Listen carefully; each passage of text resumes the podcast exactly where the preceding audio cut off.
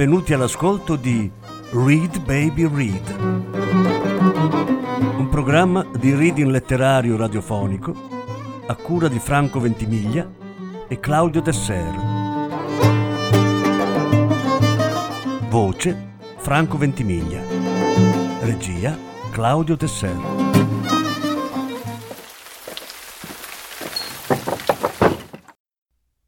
Mark Ogé, le tre parole che cambiarono il mondo. Lettura in quattro parti. Terza parte. In Europa i risultati dei sondaggi svolti da diversi istituti fornirono altro materiale per nuovi dibattiti radiotelevisivi. Proprio qualche settimana prima del fatidico primo aprile, alla domanda se credessero in Dio, il ventisette per cento dei francesi aveva risposto sì, un altro ventisette per cento aveva affermato di credere in qualche cosa, senza alcun riferimento religioso preciso, il sei per cento non aveva opinione in merito, il quaranta per cento si era espresso con un no senza riserve. Va detto inoltre che questi dati non subivano variazioni degne di nota nemmeno se valutati alla luce di una specifica appartenenza religiosa. Fra i musulmani si era registrata una percentuale leggermente maggiore di sì e minore di no, ma la stessa rispetto a senza opinione e a senza riferimento preciso. Più dettagliatamente, Romania e Croazia risultavano le più credenti, più del novanta per cento, seguite da Polonia, Grecia, Irlanda e Italia, settanta per cento. Di contro, nell'insieme dei paesi europei, gli stessi sondaggi condotti a caldo il tre aprile rivelarono che le percentuali relative a senza alcun riferimento religioso preciso e a senza opinione in merito erano in sensibile aumento. Questi ultimi dati furono una fonte di nutrimento inesauribile per gli insaziabili dibattiti dei commentatori, i quali sottolineavano l'una o l'altra risposta a seconda delle proprie personali convinzioni.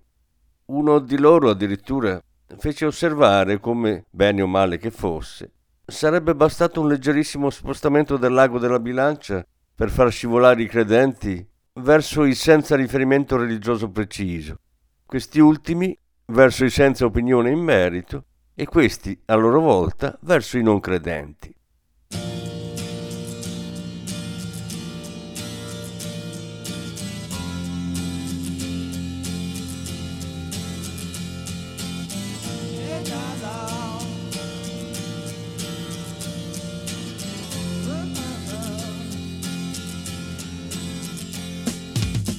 Didn't know what time it was, the lights were low, oh, oh. I leaned back on my radio, oh, oh. Some cat was laying down some rock and roll, that is all he said. Then the loud sound, it seemed to fade, came back like a slow voice on a wave of fate. That weren't no D J, that was hazy.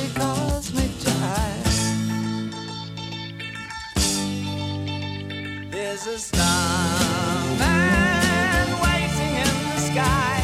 He'd like to come and meet us, but he thinks he'd blow our minds. There's a starman waiting in the sky. He's told us not to blow it, cause he knows it's all worthwhile. He's told it. Let the children lose it. Let the children use it. Let all the children boogie.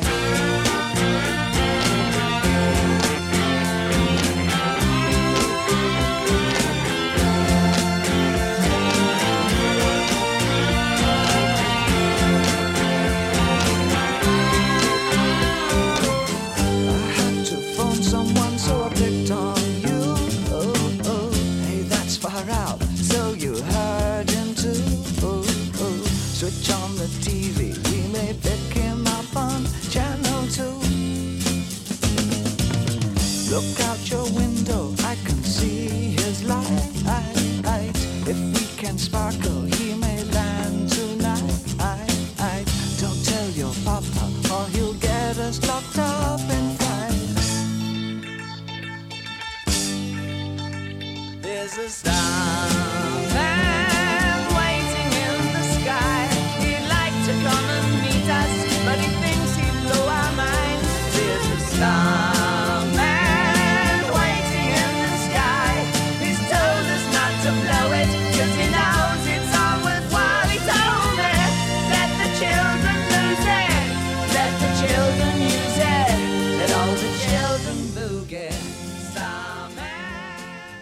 Notte tra il cinque e il sei aprile. Nella notte fra il cinque e il sei aprile, giornali, radio e televisione di tutto il mondo ricevettero un comunicato stampa diffuso anche sui social network.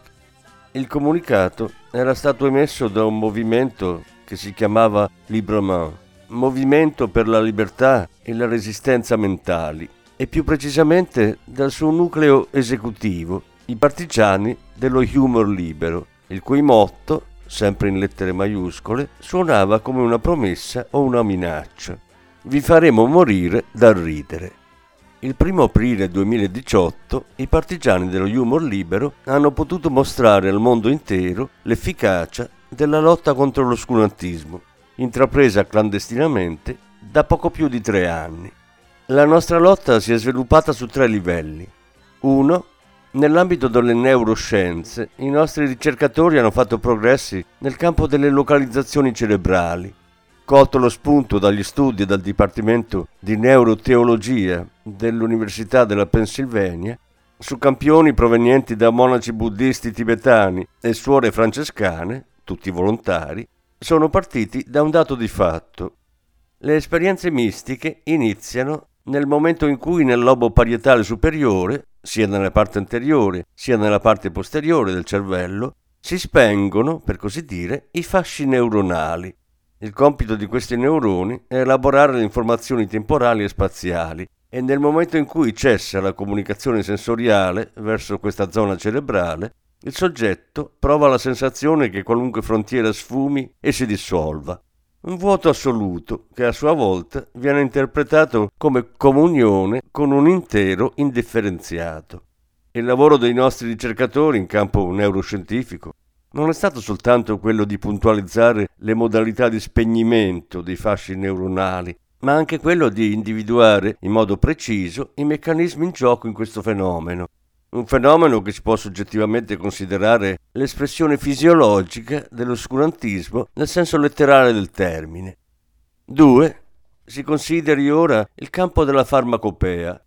Proseguendo gli ormai annosi studi sulle sindromi degenerative, come il morbo di Alzheimer o quello di Parkinson, altri specialisti sono riusciti a mettere a punto una formula chimica sorprendentemente semplice, un prodotto la cui somministrazione elimina istantaneamente le sensazioni di confusione mentale che sono all'origine di qualunque esperienza cosiddetta religiosa. La lucidità mentale che ne consegue è irreversibile. In altre parole, l'effetto terapeutico è immediato e definitivo. Sia chiaro, non pretendiamo di proporre una verità rivelata. Non c'è alcuna rivelazione. Al contrario, siamo ora in grado di donare a qualunque essere umano un'arma che elimini, una volta per tutte, quei cortocircuiti e quegli angoli oscuri che paralizzano il suo pensiero. Gli offriamo la possibilità di posare sul mondo uno sguardo sereno, curioso e attento, di godere senza remore delle sue capacità intellettuali e del piacere di vivere. tre. Ben consapevoli dell'enorme responsabilità che grava sulle nostre spalle, nel momento in cui il mondo è permeato di superstizioni tanto folli quanto criminali, all'atto pratico abbiamo infine messo a punto una strategia. Era necessario un esempio plateale per convincere nel tempo più breve possibile il maggior numero di persone. Il Papa, universalmente riconosciuto quale uomo di fede, ha ricevuto in udienza privata uno dei nostri confratelli di lunga data, un illustre scienziato francese, professore emerito al Collège de France, famoso per il suo materialismo radicale e il suo convincimento che la consapevolezza, meglio, la coscienza, sia un epifenomeno neurobiochimico. L'eminente collega gli ha illustrato le conclusioni tratte dalla nostra equipe e lo ha invitato a misurarsi nella prova bevendo il liquido dell'ampolla che gli aveva portato. Il Papa ha raccolto la sfida. Il seguito è noto. Nelle prossime ore il nostro scopo sarà dimostrare che abbiamo in mano la chiave di una rivoluzione universale definitiva. Da secoli, da millenni, l'oppressione dei popoli passa attraverso l'alienazione delle menti. Sbarazzarsi di Dio e dei dogmi religiosi è la condizione per l'affrancamento degli uomini. Il nostro comunicato, tradotto in tutte le lingue, è diffuso in questo stesso istante su tutte le reti mondiali. It's a god-awful small affair to the girl with the mousy hair, but her mommy is yelling no, and her daddy has told her to go, but her friend is nowhere to be seen. Now she walks through her sunken dream to the seat with the clearest view, and she's hooked to the silver screen. But the film is a sad thing for, for she's lived it ten times or more. She could spit in the eyes of fools if they ask her to focus on sailors fighting in the dance hall. Oh man, look at those cavemen go. It's the freakiest show. Take a look at the low man beating up the wrong guy. Oh man, wonder if you'll ever know who's in the best-selling show. Is their life on Mars?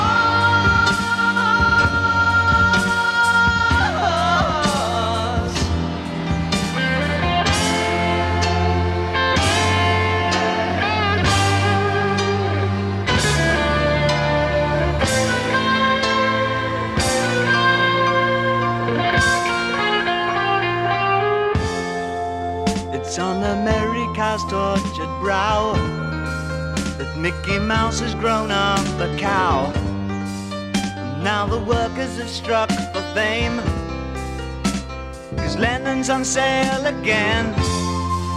See the mice in their million hordes, from Ibiza to the Norfolk Broads. Rule Britannia is out of bounds to my mother, my dog and clowns. But the film is a sad thing for, 'cause I wrote it ten times or more. It's about to be writ again as I ask you to focus on sailors fighting in the dance hall. Oh man, look at those cavemen go. It's a freakiest show. Take a look at the long man beating up the wrong guy. Oh man, wonder if he'll ever know who's in the best-selling show. Is their life on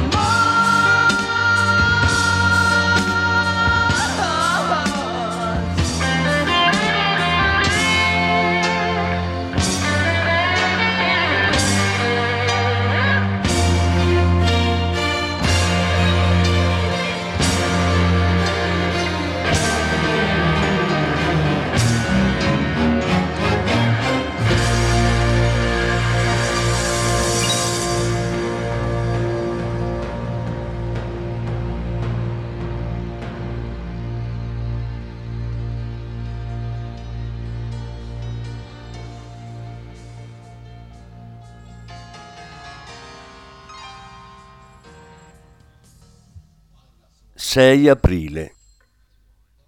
Se i responsabili di LibreMain si erano aspettati di impressionare il mondo, dovevano restare delusi. A malapena il loro comunicato fu menzionato nei notiziari del mattino. Il nome del professore onorario del Collège de France aveva in effetti solleticato l'interesse di alcuni giornalisti che avevano tentato di contattarlo nella notte, ma lui era irreperibile. Nessuna traccia. Il giornalista francese Jean-Pierre Elkabbach, che si era precipitato a Roma con la speranza di ottenere un'intervista con il Papa, aveva avuto l'idea di verificare sui registri del Vaticano se fosse davvero stata annotata una richiesta di colloquio da parte del professore. Rientrato a Parigi e ben deciso a metterci le mani sopra, annunciò un'intervista esclusiva su Europa uno per la settimana seguente.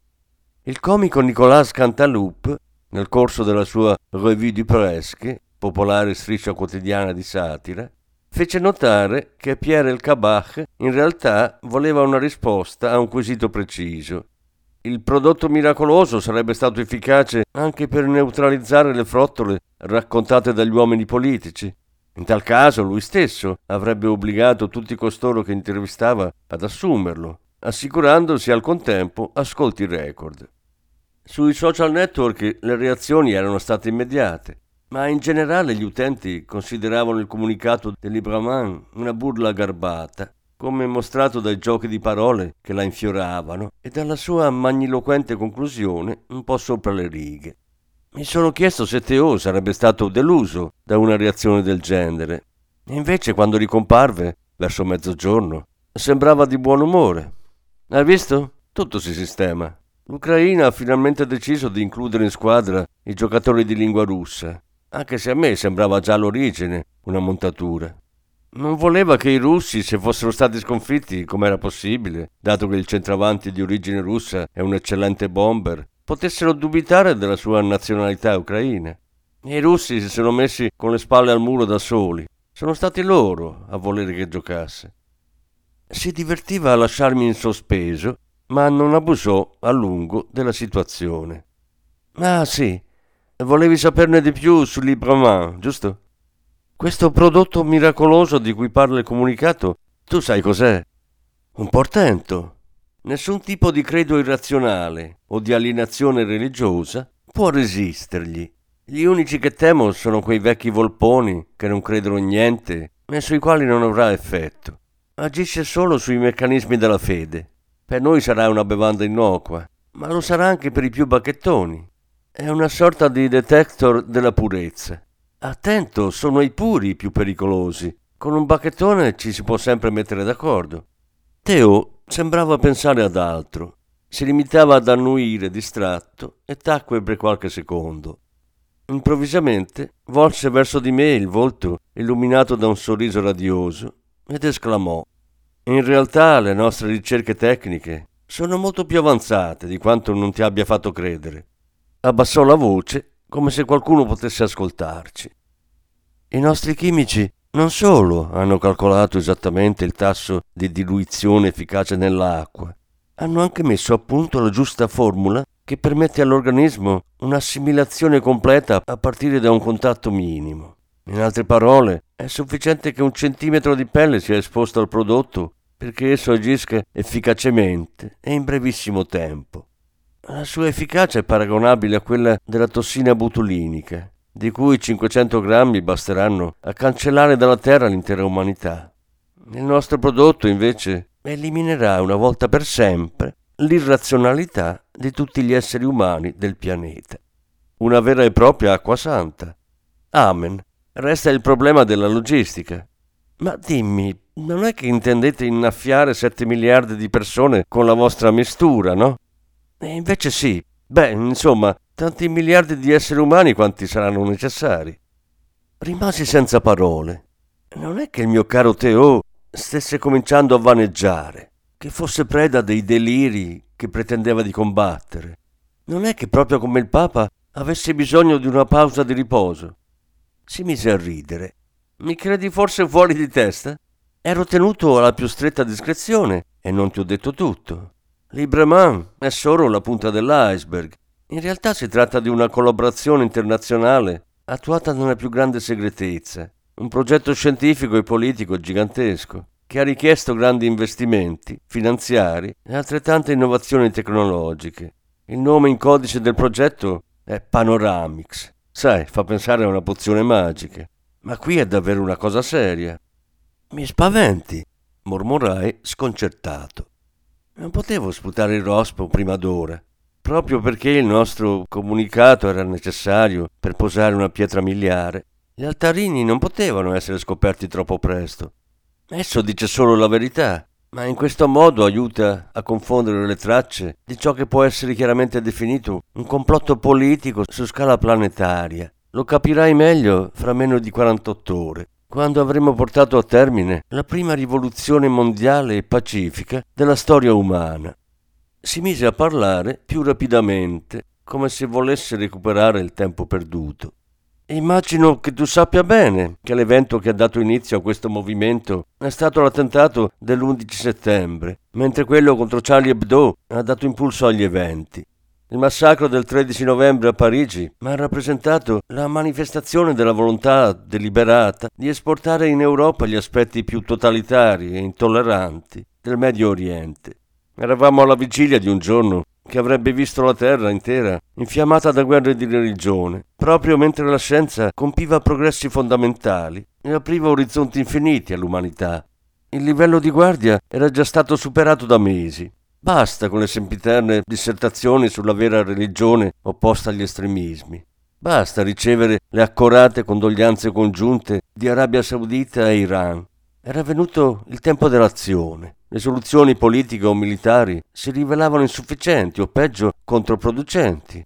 LibreMain, formato da un gruppo di ricercatori internazionali e liberi pensatori, ha finalmente deciso di prendere il toro per le corna. Siamo entrati in contatto con alcuni governi per informarli dei progressi nel campo delle neuroscienze e della chimica organica. Siamo stati presi in considerazione da alcuni uomini politici e anche da qualcuno un po' più su, dopo le elezioni negli Stati Uniti. Le elezioni americane, il nostro capolavoro. Raccontami.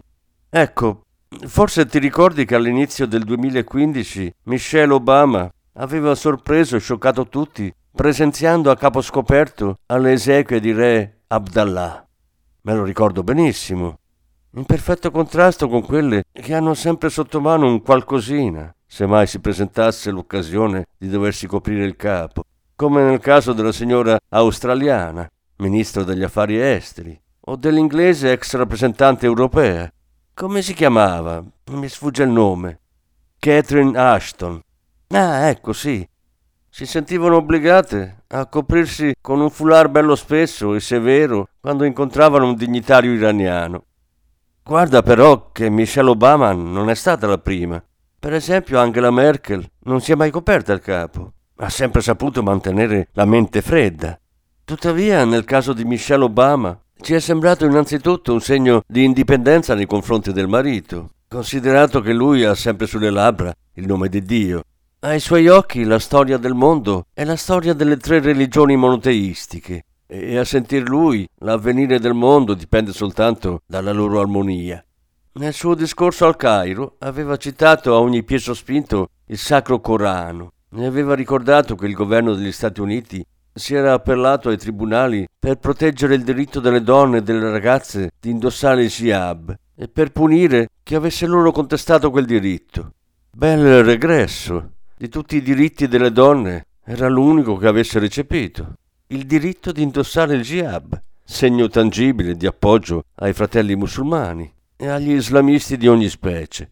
Proprio così. In più tutti sapevano che sin dall'inizio sua moglie lo aveva convinto a farsi avanti, a candidarsi alla Casa Bianca, e gli aveva dato una bella spinta affinché, per così dire, mettesse un piede nella staffa. All'inizio uno dei nostri, un chimico francese, aveva scherzato su questo. Lei è una persona che ci servirebbe come agente influenzatore negli Stati Uniti. Aveva lavorato per diversi anni all'Università di Chicago. Era stato vicino di casa e intimo degli Obama, a Hyde Park. Quando siamo stati sicuri dell'efficacia del prodotto, all'inizio del duemilasedici, è partito per Washington, portando con sé un miliardesimo di grammo del nostro elisir diluito in una boccetta d'acqua, una quantità sufficiente per circa una cinquantina di persone. Però è concentrato quel vostro intruglio, direi proprio. Ha contattato Michelle e in qualche modo è riuscito a convincerla ad assaggiarlo. Non è che lei fosse del tutto consapevole di ciò che stava bevendo, ma è probabile che non credesse al suo effetto radicale. Appena convertita, ha accettato di versarne una goccia nella zuppa di verdure del marito, che non si è accorto di nulla. Cosicché Michelle e Barak sono diventati, senza volerlo, dei nostri. In generale non è stata prestata abbastanza attenzione al cambiamento di tono di Barak verso la fine del suo mandato. Ha smesso di citare Dio a ogni piè sospinto. Mentre Teo parlava, mi era tornata in mente un'immagine, non so più se trasmessa dall'emittente Fox News o dalla C N N. Si era nel duemilasedici e Obama stava rivolgendo le sue parole di addio alla stampa politica. È una di quelle cerimonie, solo apparentemente disinvolte e informali, che danno un tocco di fascino alla vita politica americana. Il presidente degli Stati Uniti concluse il suo discorso, in qualche modo pomposo e pronunciato con tono grave, con la formula di rito God bless America. Tuttavia pareva essersi impappinato su quelle tre parole e, come si incespica sul bordo di un tappeto, aveva tentennato sulla parola Dio. A un tratto era stato preso da un attacco di riso irrefrenabile e incapace di controllare la propria ilarità, che d'altro canto aveva contagiato tutti gli astanti. Prima di andarsene, gli occhi pieni di lacrime, aveva salutato i giornalisti con un gesto del braccio. In seguito si sarebbe saputo che il suo entourage aveva temuto per un attimo che venisse soffocato dalle sue stesse risa convulse. Questo inconsueto farfugliare fu attribuito al grande impatto emotivo dell'addio, ma in realtà Obama doveva essersi reso conto del non senso rappresentato dalle tre parole God bless America. Barack Obama ha aiutato Michelle e lei, dal canto suo, ha usato in modo accorto e intelligente il resto della boccetta. Il supporto logistico e tecnologico dell'America era indispensabile alla riuscita del nostro progetto e dunque era necessario che il successivo presidente, poco importava se democratico o repubblicano, fosse un razionalista convinto. Da ciò che Michelle ha in seguito raccontato al chimico, nostro collega, risulta che lei e il marito avevano, testuali parole, avvelenato i due candidati ufficiali alla presidenza e i loro collaboratori più stretti, e lei aveva rivelato loro la natura dell'arma segreta dopo che si erano convertiti. Una volta assicurata la razionalità dei candidati, i giochi erano fatti, chiunque fosse il fortunato eletto. Nel novembre duemilasedici gli americani hanno scelto il loro presidente, senza sospettare che stavano gettando via il bambino con l'acqua sporca dell'anti-islamismo. Insomma, avete preso gli americani per il naso. Sì, se vuoi vederla così, ma il gioco valeva la candela. D'altro canto, fra poche ore vedrai che né i cattolici integralisti, né i protestanti d'assalto, né gli ebrei ortodossi, né gli islamici di differenti tendenze avranno più il loro pubblico, sempre supponendo che siano ancora in grado di cercare di vendere la loro merce, e nemmeno i cosiddetti predicatori immoderati, qualunque fede invochino. Nessuno li sentirà più. E qui sta il lato geniale della nostra operazione. Non ci occupiamo del messaggio, bensì di liberare la mente del più ampio numero possibile di uditori. Se Theo aveva voluto impressionarmi, c'era riuscito benissimo. Anche senza riferirmi i dettagli dell'operazione che si stava preparando, me ne stava rivelando la portata e l'imminenza. Che avessero avuto o no bisogno di bere un po' di pozione diluita per rafforzare la propria convinzione, i capi di Stato delle nazioni coinvolte avevano preso la decisione di agire di sorpresa e simultaneamente, sia sul piano internazionale sia su quello nazionale. La logica del ragionamento era semplice. Se è difficile impedire l'offerta religiosa, dal momento che essa dipende da strategie di potere che spesso hanno poco o nulla a che vedere con la fede, allora eliminiamo la domanda.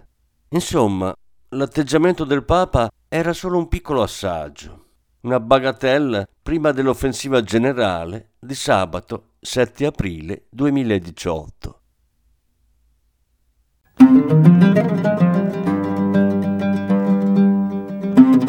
Avete ascoltato Read Baby Read, un programma di reading letterario radiofonico a cura di Franco Ventimiglia e Claudio Desser.